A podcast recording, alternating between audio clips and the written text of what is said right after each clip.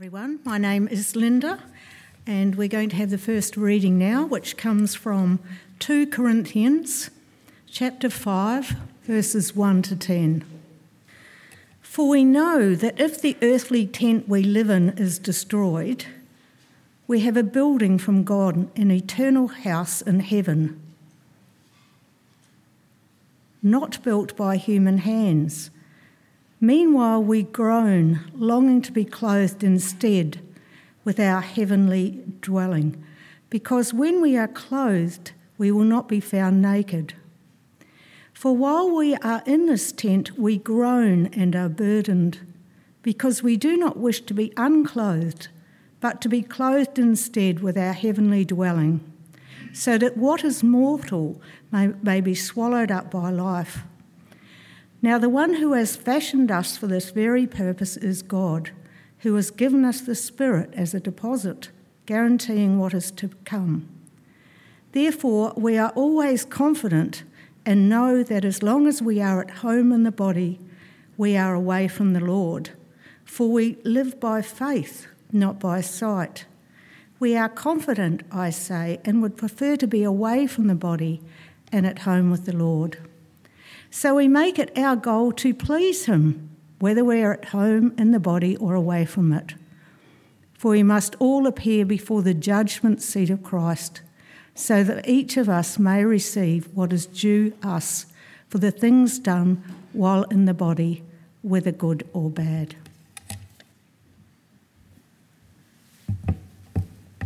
Hi everyone, my name's Joe. I'll be doing the second reading uh, this evening, uh, coming from 1 Corinthians chapter 15, reading verses 35 to 58. But someone will ask, How are the dead raised? And what kind of body will they come? How foolish! What you sow does not come to life unless it dies. What you sow, uh, when you sow, you do not plant the body that will be, but a seed, perhaps of wheat or of something else. But God gives it a body as He has determined and to each kind of seed he gives its own body. Not all flesh is the same. People have one kind of flesh, animals have another, birds another, and fish another. There are also heavenly bodies, and there are earthly bodies. But the splendor of the heavenly bodies is one kind, and the splendor of the earthly bodies is another.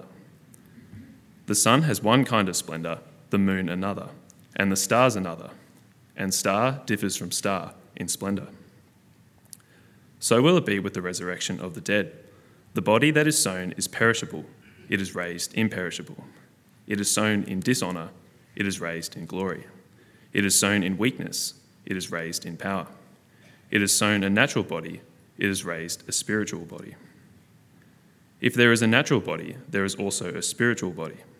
So it is written The first man, Adam, became a living being, the last Adam, a life giving spirit. The spiritual did not come first, but the natural, and after that the spiritual. The first man was of the dust of the earth, the second man is of heaven.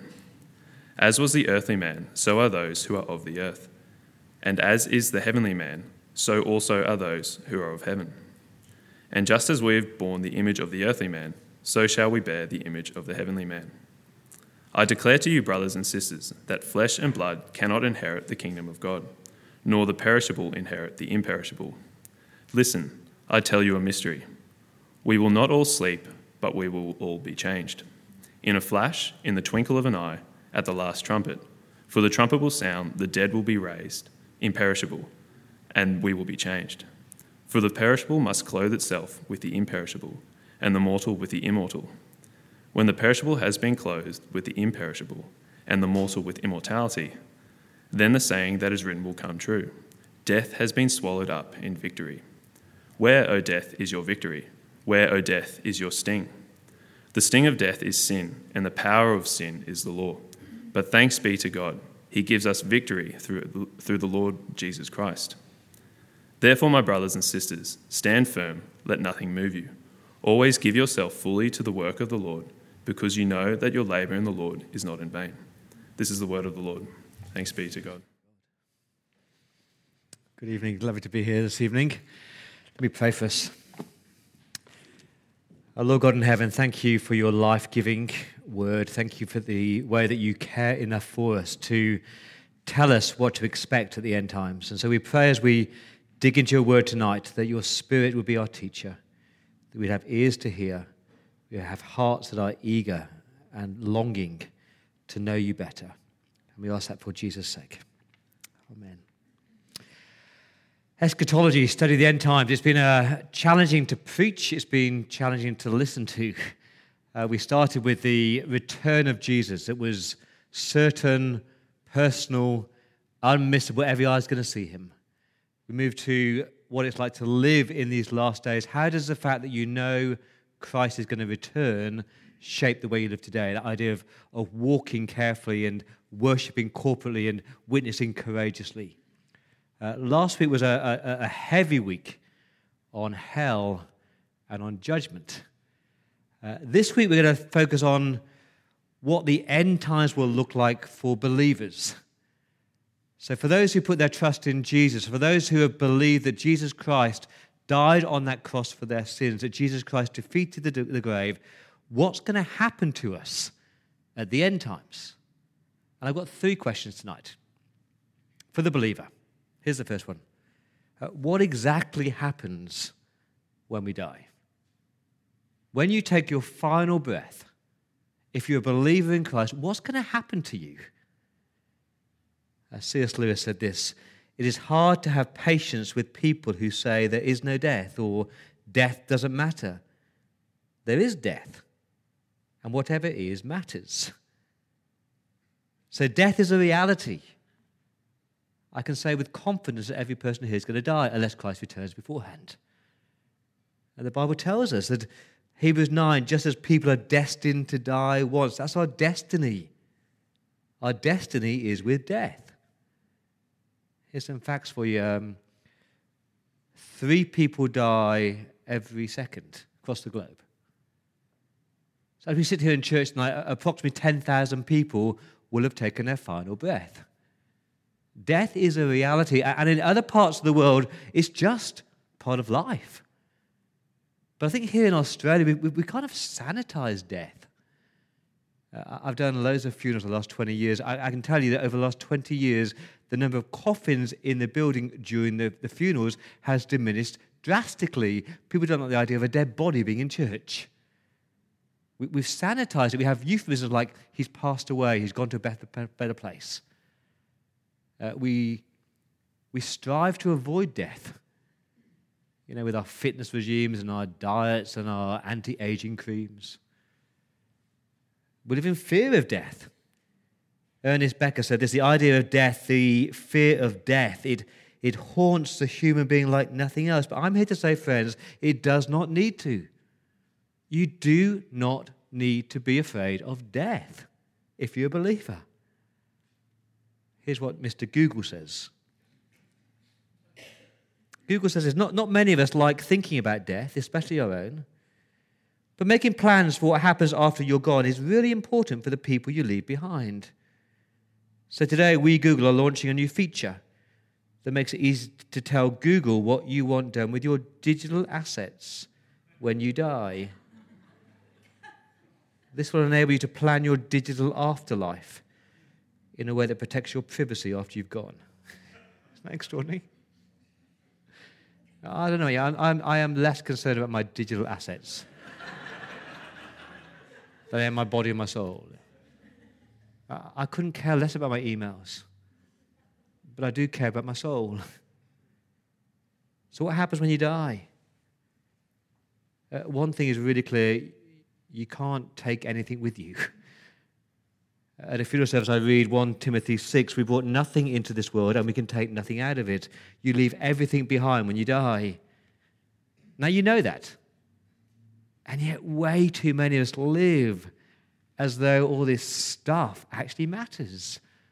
Way too many are, like the people, the person that, Jesus talked about in Luke chapter 11, chapter 12, rather, that man who built his bigger and bigger and bigger barns for all his stuff. And Jesus said, You fool. Tonight you're going to die, and that stuff you cannot take with you. Stuff doesn't last, but souls last. And so, what happens when you die? Do you just die and rot? Is that what happens? I don't think so. Are, are you recycled? You know, like the, the reincarnation that you, you come back again as a cockroach or a king? I don't find that very appealing.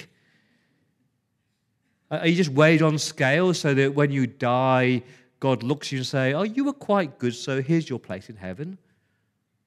I'd be scared by that. Am I good enough? The Bible talks about life beyond death, a life that is really a life, a conscious, bodily, relational life in a real place called heaven. And the moment that you die, the moment you take your final breath, there is this, this body soul separation, this body spirit separation. I don't know whether you've watched someone die. It's quite surreal. I've seen lots of people die. Uh, the body gets colder, the breathing gets shallower, the death rattle starts, and then they're gone. The body is still there, but they're gone. The physical body is right in front of you, but, but they're not there anymore. I remember watching someone from this church take their final breath. I was surrounded with their family, and uh, when she died, uh, the daughter said, Mum, are you there? I like, no, no, your mum's not there. Her body's there, but she's not there anymore. When Jesus died, he said this He said, Into your hands, Father, I commit my spirit. And when Stephen died, he said, Lord Jesus, receive my spirit. So, so the moment that we die, our bodies remain here on earth. The body is left. We, we burn the body, we bury the body. That's what a funeral does, it disposes of the body. But what about your spirit? What about your soul? Where does that go? Do you know when, Jesus hung on the cross and, and, and the thief said, Remember me when you come into your kingdom? And Jesus said, Today you'll be with me in paradise. Remember that? And Paul in in, Philippians 1 says, I, I desire to depart and be with Christ, which is better by far. So the Bible teaches when the moment that you take your final breath, your, your spirit goes immediately to be with Jesus. And so that in, that in that moment of her final breath, I was able to say with confidence to this grieving family, No, your mum's not there. That's just her shell, her body. Your mum's now with Jesus, which is better by far. And that's a massive comfort, isn't it? It's a massive, massive comfort. Uh, 1 Thessalonians 4, verse 13, I want this at my funeral. Paul says, we, we do not want you to be uninformed about those who sleep in death. It's a beautiful analogy that you're sleeping in death. You're asleep with Jesus. It's like when your head hits the pillow and you, you fall asleep and you're at peace, and then suddenly you wake up again. So, those who have died in Christ, they are now with Jesus in paradise. And in just a flash of an eye, they'll get their resurrection bodies on Judgment Day. Now, if you're grieving a loss of a loved one here tonight, grieve with hope. You're sad, you're emotional, but, but, but they're happy, they're with Jesus. Next question What will our resurrection bodies be like? What will these new bodies be like? Uh, there was a, a, Christian missionary called John Paton who was going to be a missionary on the, the South Sea Islands. And this wise, mature Christian took him aside and said, Mr. Paton, you'll be eaten by cannibals. And Paton said, Mr. Dickson, you're advanced in years now, and your own prospect is soon to be laid in the grave. There you will be eaten by worms. I confess to you, if I can but live and die serving and honoring my Lord Jesus, it will make no difference to me whether I'm eaten by cannibals or eaten by worms. Because in the great day of my resurrection, I'll have a glorious new resurrection body. That's the idea that, that these bodies of ours, they're not meant to last. Uh, in 2 Corinthians chapter 5, it described it as, a, as an earthly tent. I love that analogy. If this earthly tent we live in is destroyed, this earthly tent that is, that is groaning, is that how you describe your body? Groaning. I do. And as I get older, I groan and groan even more. I think of friends of mine who are groaning right now because they've got cystic fibrosis. And the friend who's groaning with cancer. And the friend who's groaning with depression and dementia and the godly lady who's groaning with chronic pain every day. And But whether it's, it's cancer or, a common cold, it's just this reminder that these, this is just an earthly tent. These, these bodies were not meant to last. It's a beautiful analogy. When you go camping, you take a tent because it's, it's not permanent, it's just a few days. That's how you're supposed to view your body. This might make no sense to you because you might love your body. You might think you've got the most amazing body. You might wake up every morning, look in the mirror, and go, wow, what a great body I've got.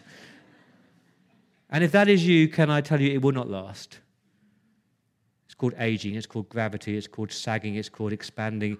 It, it's not going to last. It's this reminder that this is not your permanent, imperishable body. 1 Corinthians 15, someone will ask, How are the dead raised? With what kind of body? Great question. What will we look like? And Paul has this great analogy in 1 Corinthians 15. Let me read it to you, verse 36.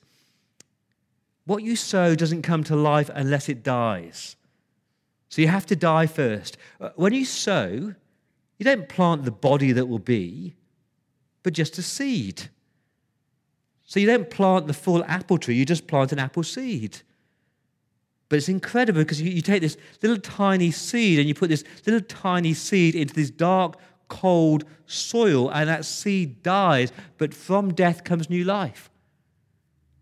And it starts off small, it starts off slow, and then you wait and you wait and you wait, and that seed grows to be this glorious apple tree.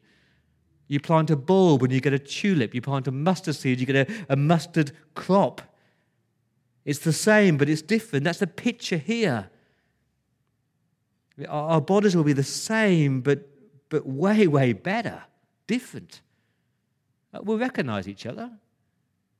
That was true of Jesus, wasn't it? You know, Jesus had a earthly tent. He had an earthly body, a human body with, with skin and bones and, and blood and flesh. And uh, but the body that was put into the tomb on the Good Friday was groaning, it was frail, it was fragile. But the body that came out on, on Easter Sunday, it was glorious. It could do things that the earthly body couldn't do. It could walk through walls. But the disciples still recognized him. Same as our bodies. Our, our new resurrection body, we're going to be recognizable, but it'll be transformed. It's going to be glorious. But you've got to die first. Like a seed, your body has to be put into the ground. It's going to rot, it's going to decay. You might be burned. That's okay because you've got a glorious new resurrection body. Let me make very plain here tonight I do not want this same body for all eternity. I, I don't want my heart defect. I don't want my dodgy knees. I, I don't want uh, my high cholesterol. I want a transformed body. But God will decide what kind of body I get, verse 38. For God gives it a body as He has determined. We'll all have, all have different bodies. And trust me, you're not going to get to eternity and think, well, I actually want His body or her body. You'll be satisfied with the body you've got. But maybe you're saying, well, how does that work, Paul? I mean, how can God take a, a rotting corpse that's been decaying for a thousand years and then make it to this glorious resurrection body? How, how can God take my Aunt Matilda, whose ashes were scattered in the ocean 40 years ago, and suddenly recreate her? And if you're thinking that, can I say you've got way too small a view of God? Because if God can fling stars into space with a word, of course He's got the power to, to regather those things and create a new body. It's going to be transformed, it's going to be glorious verse 42 the body that's sown is perishable. It's a great word for our bodies, decay, and they don't look good for long. But our new bodies will be imperishable. They, they will never grow old. They will never fail you. Your body now is sown in dishonor. That's a good word to describe your bodily functions. But the new body will be raised in glory. It's going to be splendid and majestic. It's sown in weakness because we have aches and pains, but it's raised in power because there'll be no suffering and no sickness and no sin and no pain. So, the natural body, so our bodies now are limited by time and space and senses, but it'll be raised a spiritual body, not disembembered spirits, but we will bear the likeness of Christ. Now, don't you long for the day where there's no cancer, no COVID, no high cholesterol, no chronic pain, no disabilities, no depression, no dementia, no, no doctors. It's going to be glorious. And can I just say, church, please don't idolize and worship your body now. I think that's a massive issue in Sydney. We're obsessed with these earthly bodies. They're going to last forever. Look after them. Of course you do. Make sure you're fit to serve the Lord, but don't idolize it. Your new heavenly body is going to be way, way, way better. Last question Will there be rewards in heaven? I think this is the difficult one. Uh, we know that we're going to be with Jesus when we, we die. We know we're going to have a resurrection body, but will there be rewards in heaven? And the answer is, of course there will be.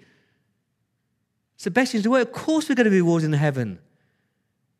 2 Corinthians 5, verse 10 For we must all appear before the judgment seat of Christ, so that each of us may receive what is due us for the things done while in the body, whether good or bad. Receive what's due us. That, that's our rewards. God will reward us for, for what we did as believers here on earth. I'm excited by that. And we all love reward cards, don't we? I've got my Woolworths reward cards, and, and I go to Woolworths and I, I spend $1,000 and I get $5 back. I get excited by that. And I've got my, my credit card with my air miles, and I spend $100,000 and I get enough air miles to fly to Canberra and back. It's so exciting. we love good rewards, but, but when it comes to heavenly rewards, it's almost like evangelicals have a panic attack. No, no, it's all about grace. It's all about grace, about gifts of God. Like, I'm not earning my salvation. Of course, not earning your salvation. I'm talking about earning your salvation. I'm talking about the rewards, your, the rewards that God's going to give you in heaven. And we talk about rewards and good works, it seems so dangerous, but, but Jesus talked about it. Matthew 5 in the Beatitudes, and blessed are you when you're persecuted, great is your reward in heaven. Matthew 6, people praying like the hypocrites on the street corners to be heard, and, and Jesus said they've received their reward in full, no heavenly rewards. Well, look at Matthew 16 on the screen. For the Son of Man is going to come in his Father's glory with his angels, and then he will reward each person according to what they have done. Does that shock you? Romans 2, verse 6 God will repay each person according to what they have done. Let me be totally clear faith in Jesus Christ, belief in the death of Christ for your sins, is the only way to get into heaven. Yes? But your works, prompted by faith, your deeds, prompted by faith, will determine what you get when you get to heaven. So your belief in Jesus, your belief in Jesus determines whether, whether you have eternal life, but your behavior, your works for Jesus, will shape in some way your rewards in heaven. Don't believe me? Look at 2 Corinthians 5 again. Each of us may receive what is due for the things done while in the body. So heaven is not the reward, Jesus is not the reward, that's just grace. Then there are rewards in heaven for all the works that we've done post conversion, the, the, the, gifts that God has given us, the resources He has asked us to steward, will be held accountable for that, what we've done with it. Perhaps you'd never realize that. Now, for the Christian, there, there are three types of judgment there's the, the, the judgment, past judgment as a sinner uh, you've got nothing to fear about that. There's no condemnation, condemnation for those who are in Christ Jesus. So your sins have been fully paid for at Calvary. Nothing to fear. Don't fear. You've got your ticket to heaven. Past judgment's done. There's a present judgment as sons and daughters. And God loves you enough to want to prepare you for heaven. So he disciplines you like a good father who disciplines the child that he loves. So you've got your ticket to heaven through believing in Jesus. You're being prepared for heaven by the discipline work of God. But there's a future judgment as stewards. As stewards of what God has given you, your, your time, your talents, your treasures. And God expects us to take our life and to dedicate it to His glory. And one day we'll stand before the judgment seat of Christ and give an account. Give an account of how we've lived. Every minute, every hour, every day, every thought, every deed, every word will be. It's not terrifying, it's actually glorious. And God's going to say, Oh, well done for the way that you poured yourself out for that person. Well done for the way that you served so faithfully at church. Well done for the way that you strove for holiness and God. Well done. 2 Corinthians chapter 5, 10 again. We must all appear. Look at that word must. That word must, it's a summons, not a suggestion. We're going to appear before God, and each of us, see that? Each of us will give an account. It's individual. So it's a church, it is single file. And we're not going to be rewarded based on what we did as a church. You won't be rewarded based on what you did as a society. You won't be rewarded for what you did as a family. But personally, individually, you'll be rewarded. We get to speak to the Lord about the way that we have lived, the, the gifts He gave, the time He allotted. What did we do with them? We, we, you can't hide behind somebody else on that day. You can't say, oh, well, my, my spouse, she served really hard. What about you? Oh, oh my friend was amazing with the age. What, what about you? You ever been to those dreadful school prize giving evenings where those kids parade across the stage and every parent is obliged to clap and it goes on endlessly? And I think we imagine in heaven everyone's going to get the same clap. I don't think that's true. 1 Corinthians 4, verse 5 each will receive their own praise from God. For the things done in the body, our works, post conversions. Uh, this excites me. God's going to say, Well done for the way that you spoke those words and the way you spoke to that person. Well done for the way that you treated your body and you treated other people's body. Well done for the way that you helped people and cared for people. Well done for the way that you went out of your way to serve my son, for the sacrifices you made. Well done for the way that you strove for holiness and godliness. Well done for the way that you use your leisure and your career and your family and your friendships to worship God. Well done for the times that you, did, you chose not to go to that event because you chose church.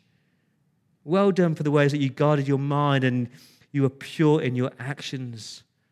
Well done for the times you didn't retaliate when you were hurt, and well done for the time when you spoke up for Jesus, and well done for the way that you pursued sanctification and you served wholeheartedly. Well done, well done, well done. Jesus had a wonderful parable about this master who gives his servants some miners. And that's not a man down a pit, that's a, a, a, a currency, a day's wages. And they'll get, they'll get one mina each. He says, Put this to good work. It's a gift. They didn't earn it. Put this to good work until I return. And when the master returns, they all come and stand before him. And one of them has taken their one mina and made it ten minas. He says, Well done, good and faithful servant. Because you've done that, I'm going to give you 10 cities. That, that's a great reward, isn't it? 10 days' wages becomes 10 cities. He becomes a billionaire. Praise God for that. The second earns five um, minas and he's rewarded with five cities. And I think Jesus is saying there, it is so totally worth pouring yourself out for Jesus. You know? God sees it when you wake up early to disciple somebody. God sees it when you stay up late to listen to somebody's woes and pray with them and cry with them. God sees it when you spend time with your kids reading the scriptures, not just taking them to soccer. God sees it when you pour yourself out in the kitchen at church. God sees it. He's going to say, Well done, good and faithful servant. But one servant did nothing with his mina. One servant hid it kept it hidden. And, and Jesus calls that person a wicked servant. Now, they're still a servant. They're still a servant. They belong to their master. Their place in heaven is not in jeopardy. But they did nothing for it and are not rewarded. And I just wonder whether way too many Christians across our globe are like that servant mucking around with the things of God, stirred by a sermon with great intentions, but doing nothing about it. Getting caught up with the toys and trinkets of this world and the pleasures of this world. Minuscule serving, miserable giving. They're still in heaven. Of course they are. But they're not getting the well done, well done, well done.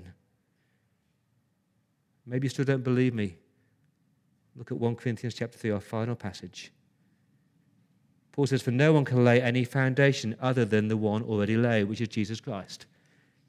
So the foundation is Christ. There's no other foundation. He's the only way to be saved. But how we build on Christ is going to be judged. If anyone builds on this foundation using gold and silver and costly stones and wood, hay, or straw, their work, their deeds, their building will be shown for what it is, because the day will bring it to light. It'll be revealed with fire, and the fire will test the quality of each person's work.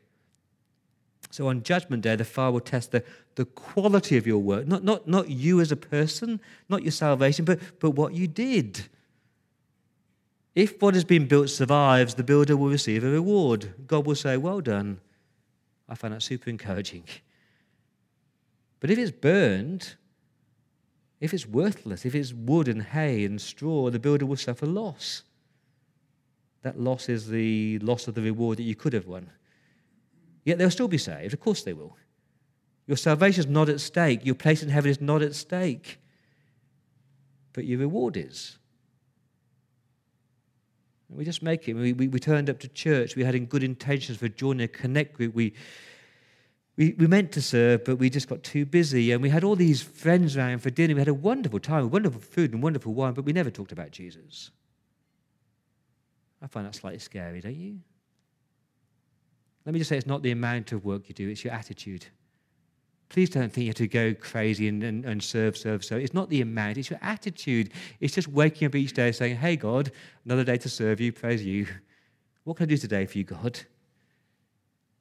Uh, C.T. Studd said, There's only one life, soon twill be past. Only what's done for Christ will last. So let me ask you, what can you do for Christ now that's going to, be, that's going to last?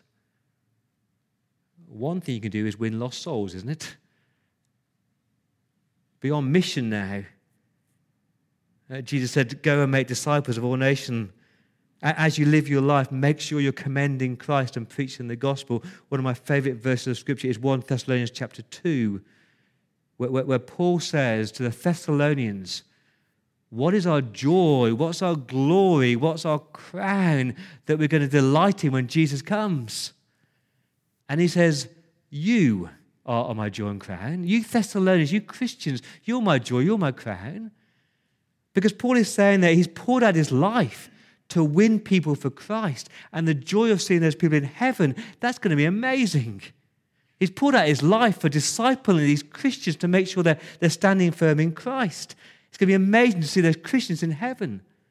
Now, I'm super excited to get to heaven and see all these people who have come to Christ through my ministry that I knew and didn't know about.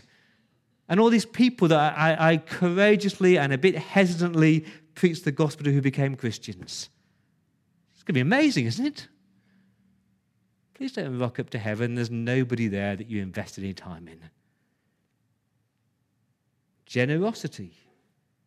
Being generous with your time and your money sitting and listening when it's sacrificial and hard for you, using your, your cash not on your holiday home, but to, to feed the hungry, care for the orphan, to give to church, to be generous.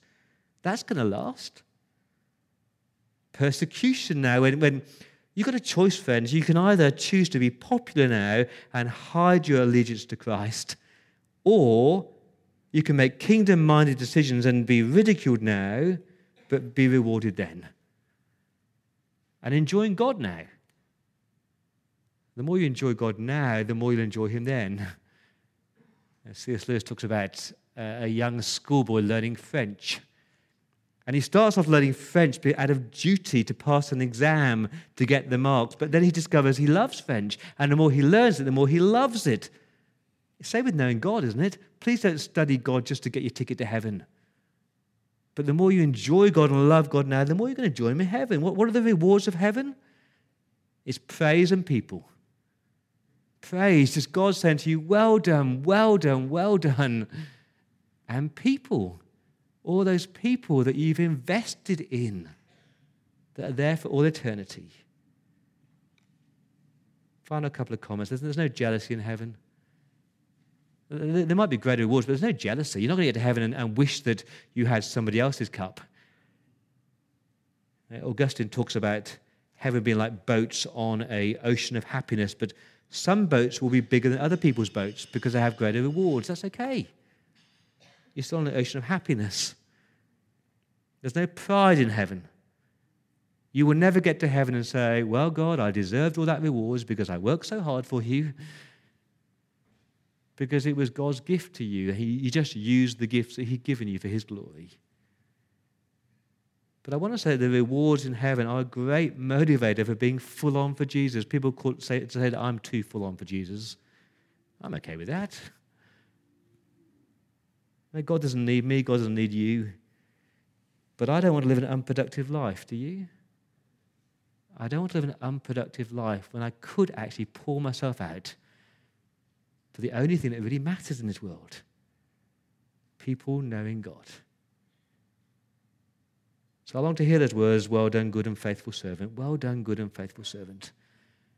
And every little decision that was made, every sacrifice for Christ, every choice that was done for his praise over the praise of people, totally worth it, totally worth it. Let me pray. I'm going to pray from Philippians chapter 1. Paul says, For me, to live is Christ, and to die is gain. To die is gain. Thank you, Lord God, that death is not the end, that these earthly tents of ours will be replaced with a, a glorious, transformed resurrection body. We long for that day, Lord. Thank you for the comfort that for those who die knowing Jesus, they're with you they're with their Savior, they're in your presence, which is better by far. But please help us to be people who say, To live is Christ. Forgive us for unproductive lives. And help us, Lord, to pour ourselves out for you and for your glory. And we ask that for Jesus' sake.